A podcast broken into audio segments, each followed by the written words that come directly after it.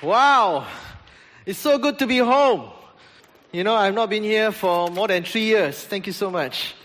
Uh, and uh, I'm quite sure there are many new faces. You don't even recognize who I am, or you don't even know who I am because three years or four years ago I had long hair. I had a transformation that God told me that I need to cut my hair. No, I'm just joking. So that I can look, you know, presentable to you guys today. I'm no more a rock star. I'm, I'm just, uh, you know, a boy band right now, trying to be young.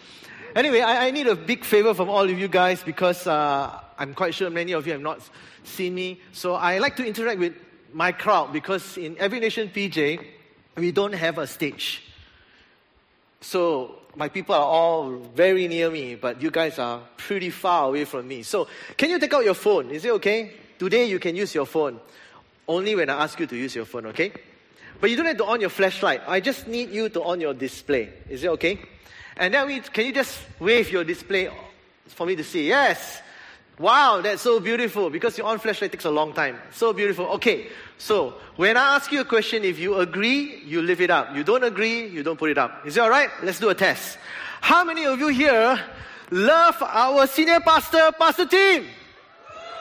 Woo! All right. How many of you? How many of you love what he loves to eat? Durian. Come on, but you all love durian or not? You all don't love. It's all right. I love durian too.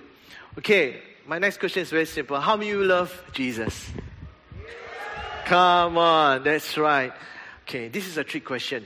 How many of you here believe you are a creative? Now, some are not sure. Some are putting up. You know. You know, in Every Nation P J, we say this to everyone. That everyone is a creative because everyone. So turn to your neighbor and say, you are creative. Because the Bible says you are his masterpiece. Correct? So if you are his masterpiece, that's what the Bible says in Ephesians two ten, and this is my favorite verse for this uh, year or maybe the year to come, is to remind us that we are God's masterpiece. He has created us anew in Christ Jesus so we can do the good things He planned for us long ago. Amen? So you all are creative. That's why you're not certain. Now you, you, now you are certain, right? But let me give you a bit of a background before I dive into Ephesians two verse ten, right? Paul wrote this book to the people of Ephesus. And during that time, Ephesus is right now currently where Turkey is, all right? When Paul wrote to the people of Ephesus, the country or the city is really actually thriving. They were considered as in the ancient days, they have what they call uh, one of the seven ancient wonders in during that time, which is the goddess of Artemis.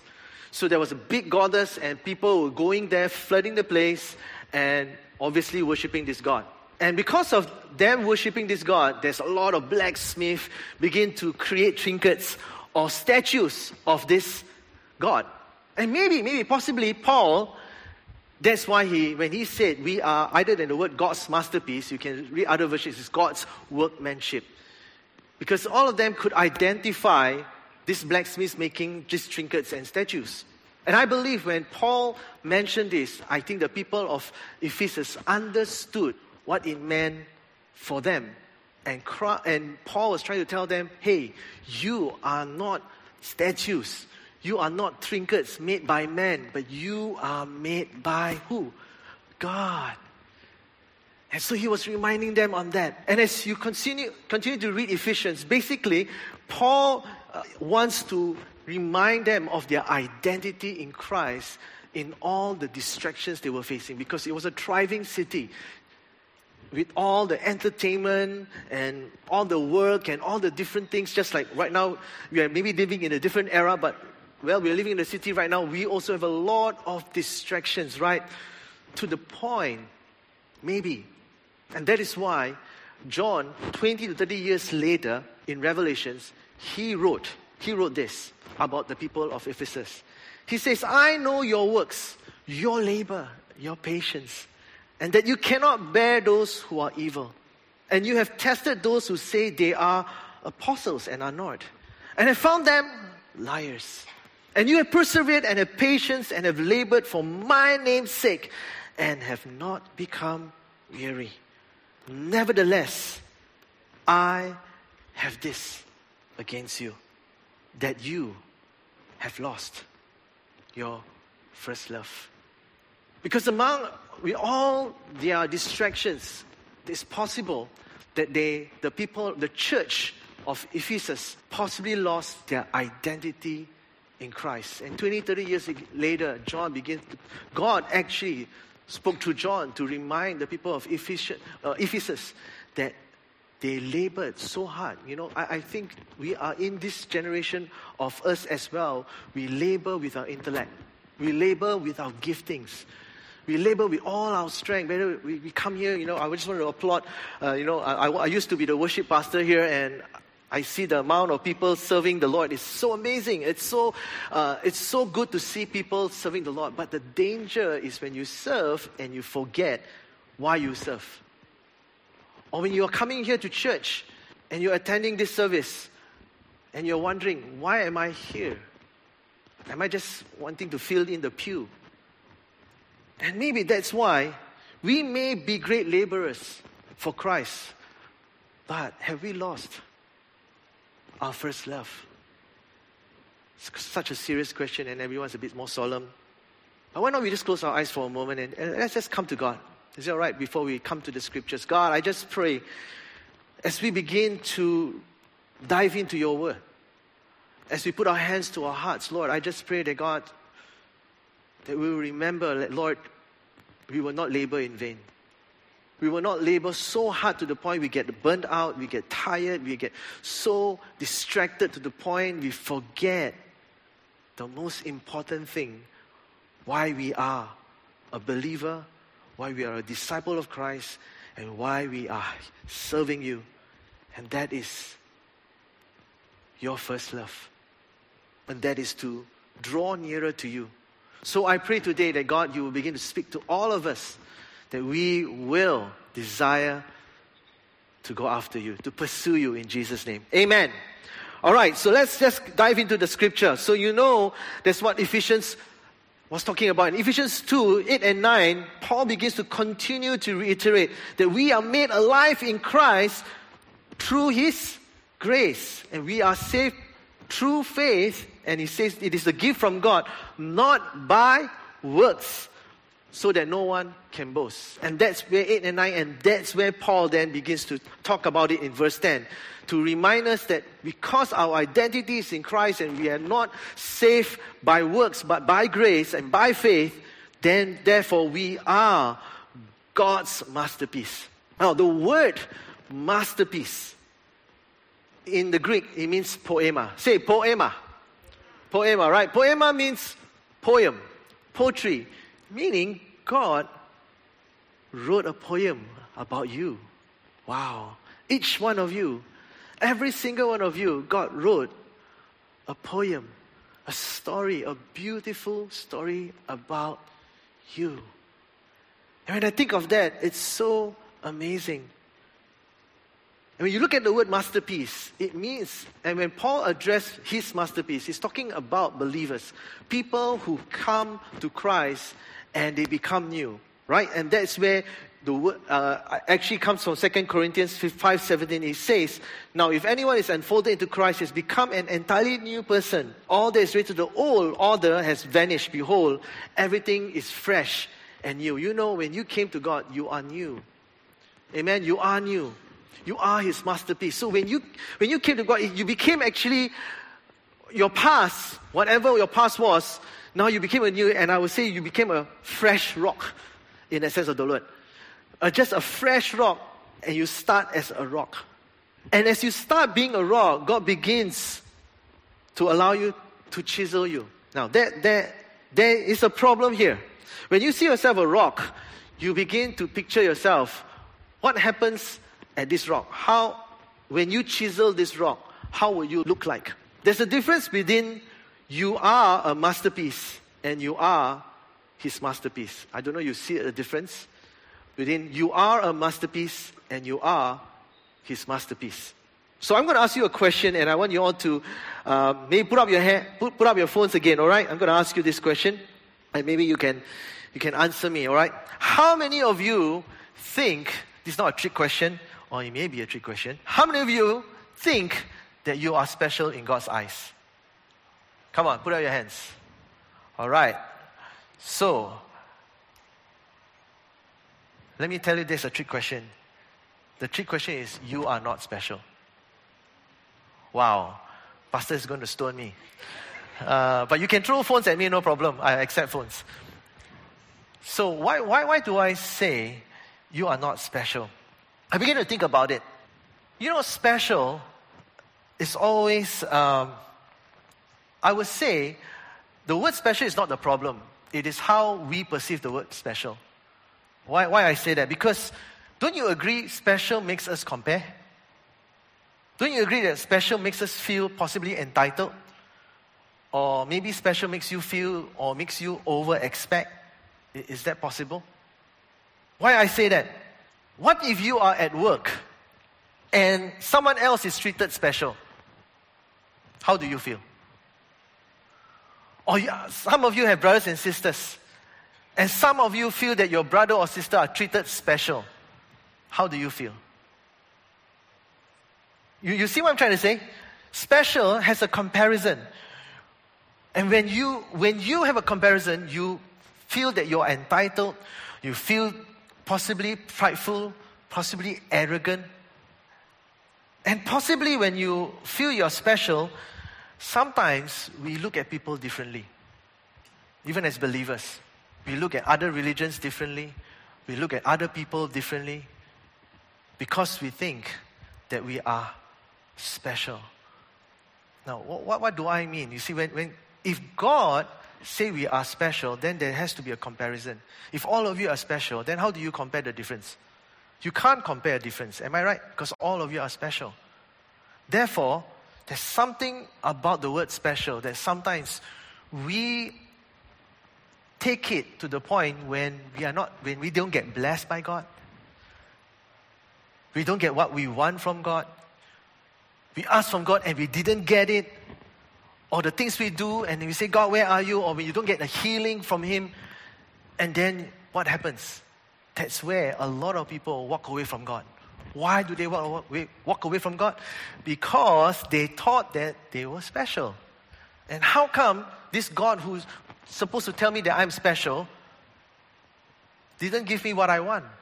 See, that is that chiseling, I call it, where when God chisels you, you become His masterpiece. But when you are special, guess what? You begin to craft your own understanding about God, and you begin to chisel yourself to be a masterpiece, not His masterpiece. I don't know, you see where I'm coming from. You begin to have a different perspective of God. You begin to think that God is supposed to be like that because you are a, supposedly a masterpiece. You are not a masterpiece. You are His masterpiece. And that is the difference. And when I look at this scripture again, what does it mean when, when God says you are His masterpiece? The word that this scripture says, He has created us, us anew in Christ Jesus. You know, when I look at this verse, in Christ Jesus, in the New Testament alone, you will find it written seventy-five times in the King James Version. And of course, due to the time, we are going to read all seventy-five. You already get it. But anyway, it's okay. I'm just going to focus on two, two different verses on this in Christ. And you will see a bit of how His masterpiece looked like and why we can differentiate from being special and differentiate how God looks at you as His masterpiece. In Galatians three twenty-six, He says, for in Christ Jesus, you are all, come on, tell me what? Sons of God, through faith. When you are His masterpiece, you know that you are a son or a daughter. You're not special, but you are a son. You are a daughter. And uh, let me continue. In the other verse, in Romans eight thirty-nine, it says, no height, no depth, no anything else in all creation will be able to separate us from the love of God in Christ Jesus our Lord. When you see these two, God is saying that when you are His masterpiece, you are His son or daughter. And the second thing is, you're not special, but you are loved. You know, last week I had a family who came and stayed with me. He has three children. One of them is seventeen and the other was uh, daughter is seventeen and the, uh, the boy is fifteen. And I, I knew this family for a long time. I knew the children growing up since they were babies in that sense of the word. And while fellowshipping, I, they were talking about uh, why this fifteen-year-old boy did, still until today does not possess a phone, while the sister at fifteen years old had already a phone. And if you were siblings, don't you feel that the daughter is treated special? Because at the same age, she had a phone and he he didn't have a phone. And as you know today, education, everyone needs a phone. And this kid could have felt that he was not special. And in that whole conversation, we have him and the father talking about different things in the house. You know, one thing I saw that the, that the son was not feeling jealous, feeling that the sister was more special than him. But he knew that the reason why he couldn't hold a phone at fifteen because he couldn't. He was not disciplined enough. The daughter, because they have a they have a rule in the house that after school or after five, you got to put the phone on the table, on the dining table, and not use it. And the daughter has been doing that day in, day out. But the son knows that he's not able to do that. And when you hear the conversations between the father and son, I realize one thing that is so beautiful. The father, the son can talk to the father like a friend. The son can talk and laugh and enjoy everything his father does. He goes to gym together, he trains the gym, gym together, they run together, they do everything together. And yet, there's no feeling of being special because he felt that he was loved. He felt that he was a son to the father. He knew that the father did not treat the daughter special. That is the, that's similar on how God thinks of you. God looks at you at all as sons and daughters.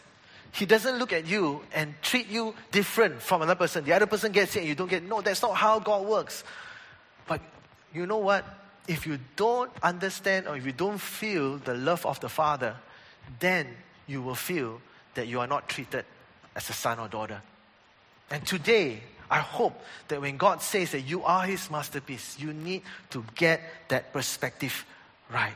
And once you understand that you are in Christ, you are in Christ, you are a son, you are a daughter, you are loved, then you know how God wants you to be His masterpiece. And how does that masterpiece look like? My answer is very simple. It's such a simple answer that sometimes it boggles us because it's too simple. The answer is, God wants you to be like Christ. Basically, when He chisels that rock, and while He's chiseling, the person that's supposed to look is not you. It's not the extra handsome you, the more body built you, the more prettier you, the more, you know, whatever shape. It's supposed to be chiseled to look like Christ. This is exactly what He's chiseling each one of you to be. And that's why I said that if you can, if you are looking to be a masterpiece, you will, I'm sorry to tell you, you are going to regret because that's not what God is going to do to you. He is trying to chisel you to be more like Christ. In fact, He wants to chisel you to lead like Christ. Because if you read the whole all the gospel, you realize what Christ did all through His life is to show us all what leadership is. To show us what leading is.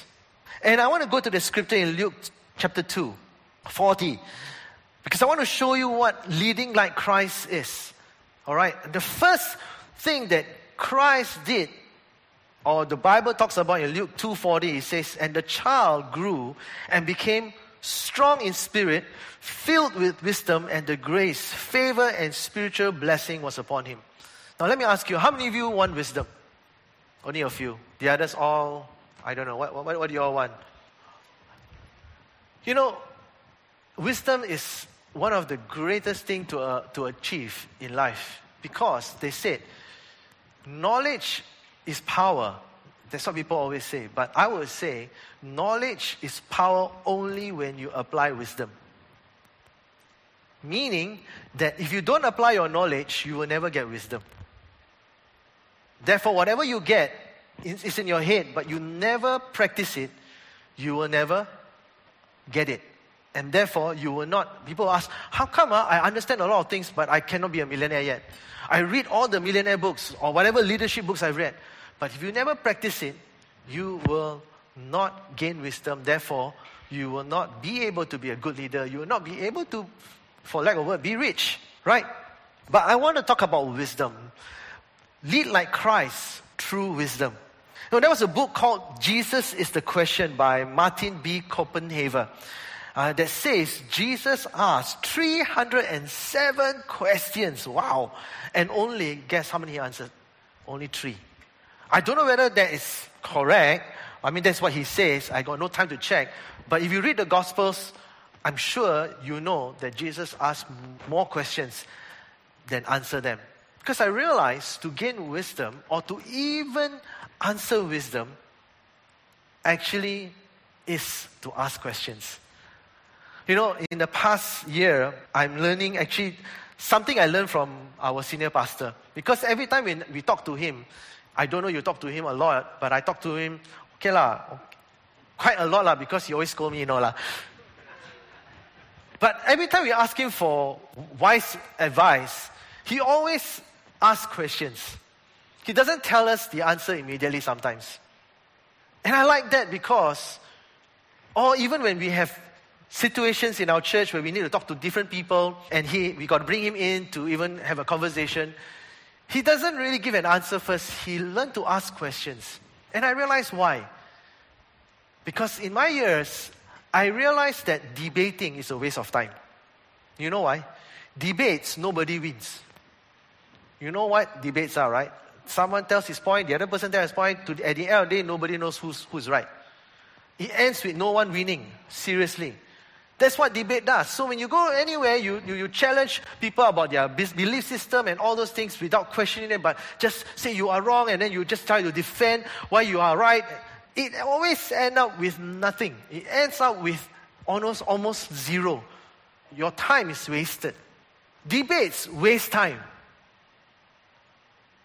Because everyone is challenging their knowledge. But guess what?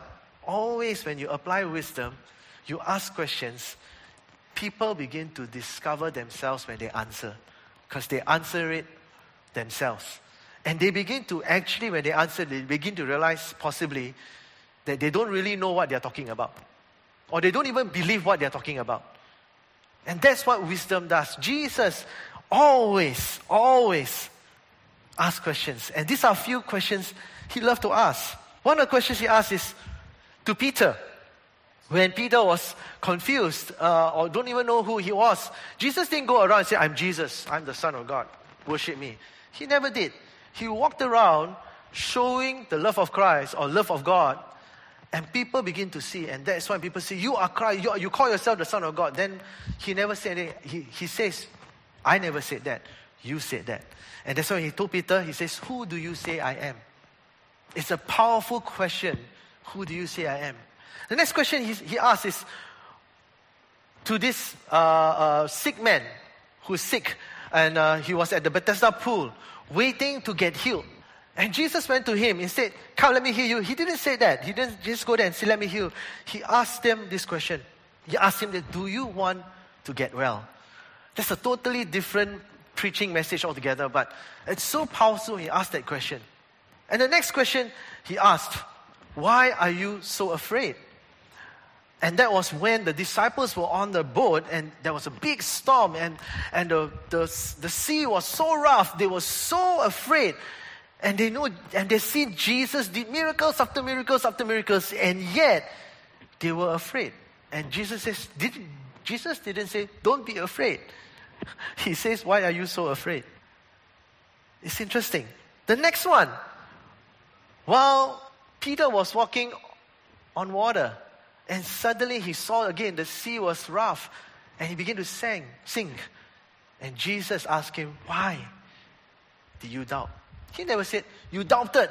Now sometimes, I don't know you realize this, but I am guilty of this.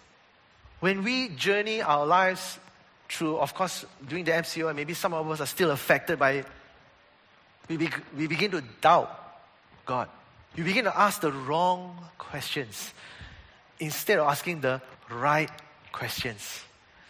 We always say, God, where are you? Why you didn't do this for me? Why this? Why that? We ask the wrong question. God is asking us, why are you so afraid? Why are you in doubt? Or this question, do you still not see or understand? That was a question he asked his disciples when they saw Jesus feed the five thousand and the seven thousand. Seven, four, five. Suddenly I got mixed up. But anyway, these two people, they were, and the, and the disciples did not understand why did Jesus feed all these people and multiplied it.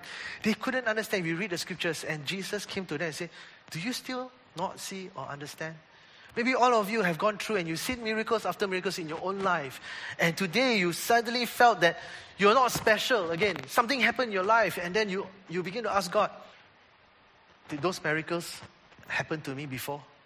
Did I really experience God? And all of you here has, have one or another experienced God. But maybe now you ask yourself, did I? Do I still not see or understand who my God is? Do I not see, or do I, why am I still so afraid? Or why am I still in doubt? And the other question Jesus asked Peter when he, when he resurrected, he didn't say anything else but just ask Peter this question, Peter, do you love me? You know, God is asking the same question right now. Do you love me? And the last question, there are many questions, of course. And I like this question, this question because when people begin to challenge you, you go back to the scripture. Jesus didn't even answer his own answers. He always asked, because this guy was a, supposedly a, a lawman who knows the word of God. And so Jesus asked him, what does the scripture say? I love the wisdom that God always brings to us all. And I want you to begin to see that that's what God wants you to have when you are His masterpiece. To lead like Christ is to lead with right questions. Not coming out with the wrong questions, why God you do this to me? Instead, God, why do I doubt? Why am I so afraid? Why do I not understand that you are my God? How can I doubt that you are my King? You are my Father. You love me. And that is the first perspective. That's the first, uh, what you call that, uh, angle we must come from. If our mindset can change, I tell you this, you will see an amazing change in your life. Amen? And the second thing to lead in Christ, I call it, is to be led by His Spirit. Because as you read in Luke two forty, it's Spirit and wisdom. We need to be led by His Spirit. To, be, to lead like Christ, we need to be led by His Spirit. And I want to, you to hear a one-minute song, which I'll ask them to play soon. This particular scripture is a scripture that God has been chiseling me till today.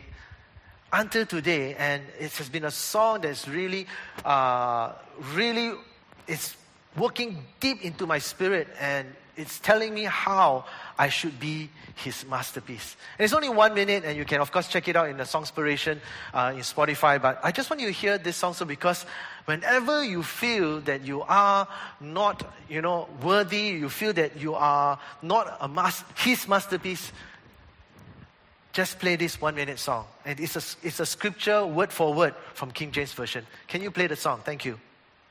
The Spirit of the Lord God is upon me, because the Lord hath anointed me to preach good tidings unto the meek, good tidings unto the meek. He hath sent me to bind up the broken, to proclaim liberty to the captives and healing of the prison to them that are bound, that are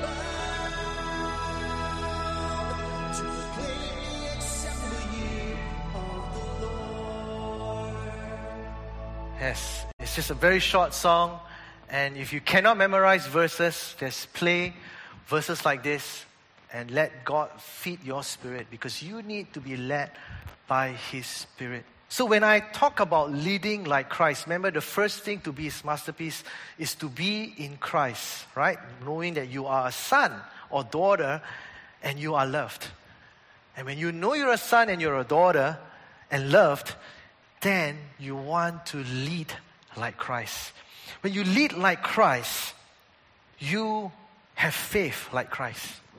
You will be humble like Christ.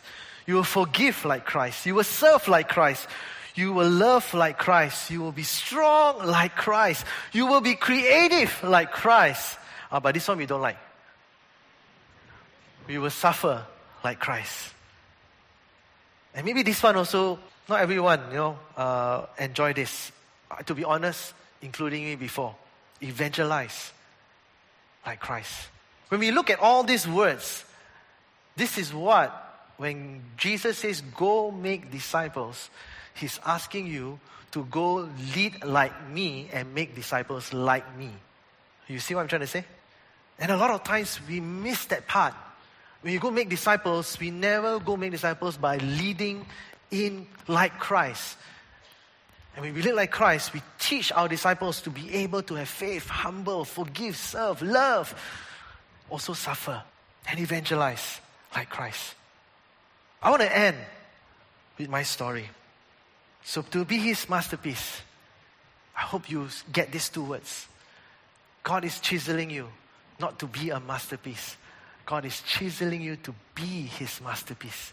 And the masterpiece, how it looks like, is starts with being in Christ. And then when it when the whole chiseling comes out, it looks like Christ. Because God wants you to be like Him. Lead like Him. All right, I want you all to take out your phones again. I want to ask you this question, all right? How many of you here are introverts? Ah, you are my friend. Thank you for being my friends. Come and see me. But introverts don't, don't want to see each other anyway. How many of you, okay, maybe some of you are uncertain. How many of you love, not love M C O as in love the M C O, but love being alone in M C O? Love the being alone, love the eating alone, love the everything all alone. Do you like that? Wow, you see, you got a few hands. Some some obviously don't like. So you're not, so I guess there are a few so-called introverts here that I, I can, you know, uh, engage with. But let me tell you this. When I stand here, you think that I'm not an introvert. I'm actually uh, extremely... Uh, I would say quite religiously introverted person. When I say that, man, I love being alone. Really. I love eating alone. I love watching movies alone. I love running alone. I love thinking alone. Everything I do. Sometimes my wife wonders, why did, why, why did I get married in the first place? When, when everything I love to do alone. Really. You know, when I saw the show, I Am Legend, I don't know if you've seen that show, Will Smith was the actor, he's the only man in the world fighting a zombie world. Honestly, when I saw that, I said, hey, this is pretty cool. I kind of like this, if I'm the only man in the world with a dog. Sounds cool. You know, I'm just trying to tell you, that is the kind of mindset I have. I, I'm a really, if I were to choose my own masterpiece, that is who I'm going to be. You won't be seeing me standing on this pulpit because I am really an extreme introvert. I can remember, you know, um, I would say my scale of loving people is almost zero. Because my introvertness, like I say, may be different from all of you, but I, I don't mind not being loved. Seriously. It's a weird thing, like I said. So I'm so, so caught up in my introvert world, but I don't care about what people think of me. I, I, I can just live by myself. That is my kind of character. But, so I'm, because I'm a Christian, I can remember, I don't know, Pastor Tim remembers this. Many years ago, I told him that, you know, because I'm an introvert, therefore, uh, I have an idea. I will just use my gift. I don't know if Pastor remember. I, I can use my gift to preach the gospel. I don't need to really make disciples. I don't need to go out one-to-one, speak to people, all these things. I just use my gift. And God will know. Because that's my introverted personality, ma. or in, in East Malaysia bar, you know, that's who I am. I don't need, you know, I I, I don't need anybody. So God, I, I just use my gift. Come here, play my song, and, and minister to people. Hide in my, after that, go and hide myself. And that's what I thought being His masterpiece was about. In fact, it's totally distorted. I was making my own masterpiece. I was defining my own masterpiece. Other than being introvert, you know, people say people who dive into the creative world are very emotional. Emotion means you go like a roller coaster, up and down, up and down. I tell you, I am that kind of person. Just last month, you know, God is still dealing with me. You know, I'm still not perfect. So please, you know, don't don't don't don't throw stones at me again. I'm not perfect. I'm just sharing you what I'm going through as well in my own life. Just last month, I had a lunch appointment in Bukit Kiara, and I don't know you know how to go to Bukit Kiara, but I haven't been to Bukit Kiara for three years. So while I was driving, and I turned left, and then suddenly I realized that Bukit Kiara was on the right, but I was on the wrong lane. That means I was just one minute away to touch, to reach Bukit Kiara, but I was on the wrong lane, heading to a toll highway. So when I saw that, I was already, when I saw the toll, I hate paying toll. I don't know about you. I hate paying toll. And the first toll already, I began to be so angry. I said, why are you so stupid? You should know. You should use the waste probably and then get to Kiara one minute away, and now you are passing a toll. And when I hit the toll, I was so furious. Guess what I did? I floored my car. Wow, and I'm, I became a sinner. You know what I mean? I was I was hitting almost two hundred miles per hour, because not miles per hour. I'm not driving a Ferrari, sorry. two hundred kilometers per hour, and guess what? I missed the U-turn. That's what emotions do to you. So I missed the U-turn. I had to go through the next toll, and that toll brought me to Desa Park City. You know how far that is? So when I hit that toll, I told myself, man, what is this? Two tolls, go back, another two more tolls. What did I just do? I was so furious, my emotions was boiling. And then the Holy Spirit begins to speak to me. Really, on the way back, I haven't hit the toll yet. And God said, the Holy Spirit says, you see what emotions does to you? First, if you are not able to let me chisel you and control your emotions, you're going to make not only a mistake, but you're going to make mistakes that brings you further from your destination. Brings you further away, for lack of a word, from God also. Because your emotions, you get angry because you think that, you know, remember you are special and God didn't do this for you and that, that, that. You begin to get so furious with God, you walk further, further, further, past the U-turn. God open U-turn also, you don't want to take the U-turn, you go further, further and further, and you miss all the, the roads until God speaks to you. So when God spoke to me on the way back, thank God I listened. I allowed Him to chisel me, and I began to just say, God, forgive me for having such emotions. I need you to work in my emotions. I began to praise God. Even though I've passed the next toll, hallelujah, Two dollars. Hallelujah, another two dollars. Never mind, it's okay. But it was a lesson that God was teaching me, that when I am driven by emotions, I'm driven by my own identity and not my identity in Christ.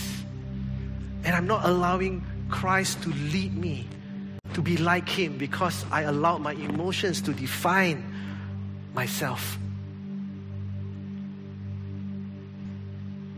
If you hear me correctly, I am should not be standing on this stage. I should not even be preaching to you, because when I look at my introvert personality, if I define myself with my introvert personality, or define myself with my giftings as my masterpiece or my personality, I am a problematic child.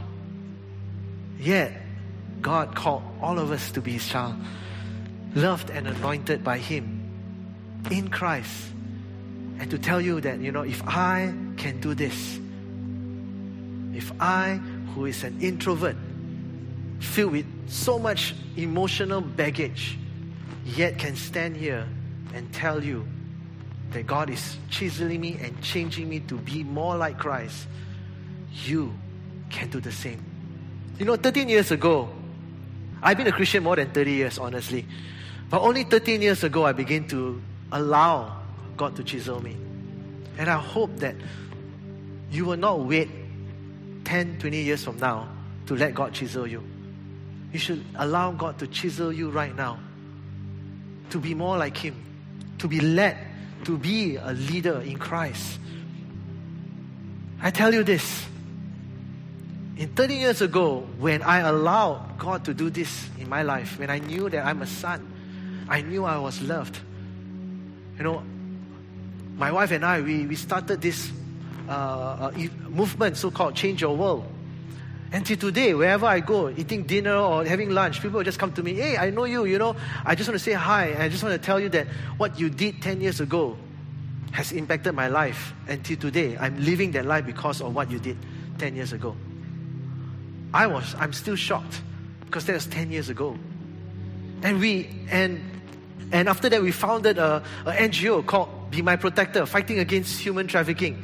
And we have saved numerous lives. Just two weeks ago, we are trying to save now a baby who's possibly being going to be trafficked.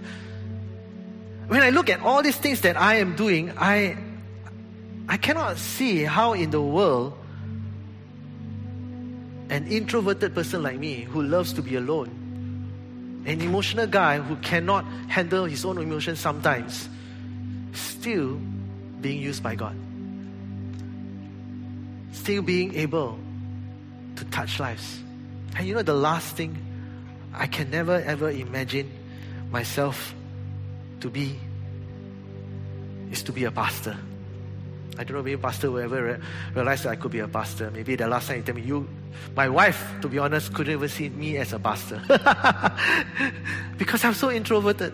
I couldn't, she, she felt that I couldn't plant a church because you, sure, you can't even talk to one person. You can't even stand a person or whatever not.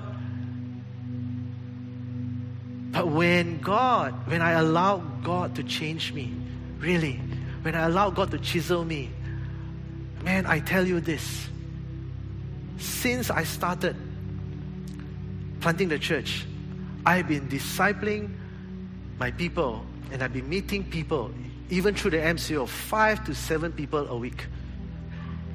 For an introvert, it's crazy. I've never done that in my life. And guess what? From a point of disliking it, suddenly God has given me a love for it. It is not me. Because when I stop identifying my identity as an introvert, and I discover, and I begin to put my identity in Christ, and I lead, and I allow Christ to lead me, I have changed. I have changed. You know, maybe some of you, I'm ending very fast soon, maybe you all have a wrong impression of God. That His masterpiece is that you're scared. Because now I'm telling you, now I'm a pastor, you're scared that, man, I don't want to be His masterpiece because I got to become like Kelvin, Pastor Kel, got to become a pastor. I won't be able to dream of being prosperous. Or maybe I love traveling the world, you know. Wow. I don't want to be His masterpiece because His masterpiece tells me that I'm going to become, I will suffer like Christ also. I don't want to be His masterpiece.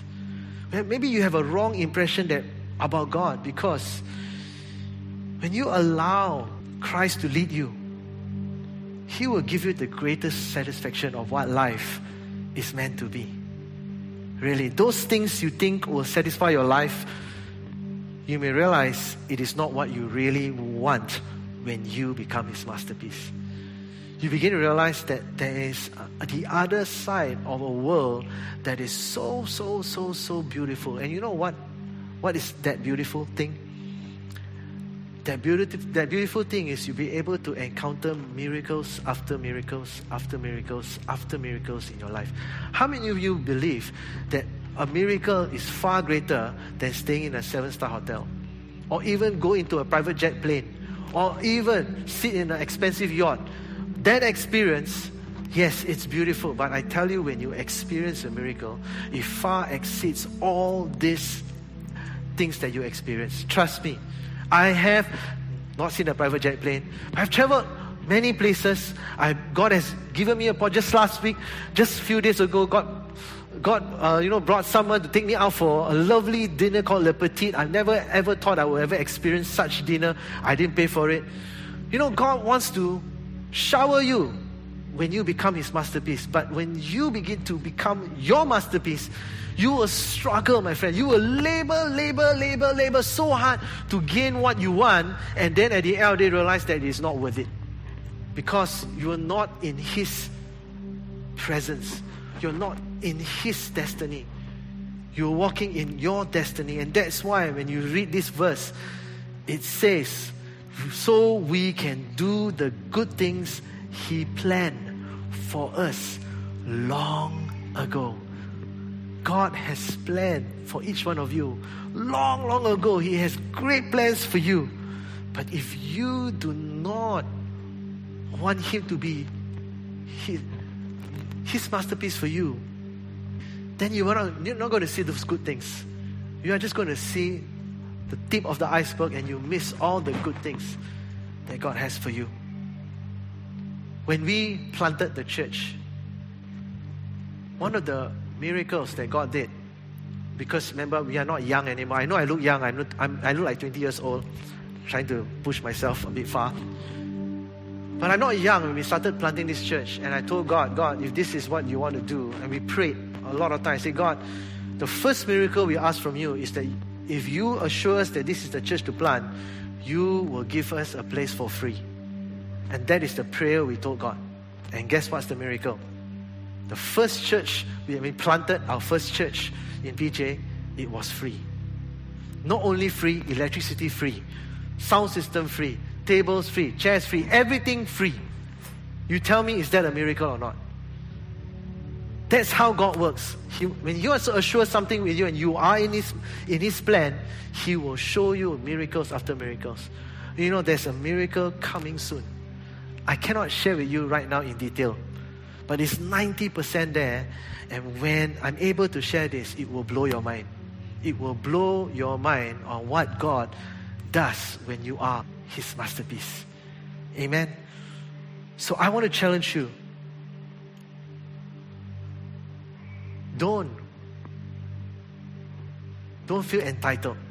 Don't feel that you must be special. Feel and know that you are in Christ. You are a son. You are a daughter. And the greatest thing when you know you are a son and you are loved, you want, especially to all your introverts out there, especially with people who are gifted out there. Let me tell you this. Don't live by their identity. Even for extroverts, for that matter. Because you may labor so hard on your extrovertness. Don't live on your identity. Live by Christ's identity. Live in His identity. And when you live in His identity, man, you are going to see, you are going to see the good things God has planned for you and I a long time ago. Can we pray? Thank you, Jesus. Hallelujah.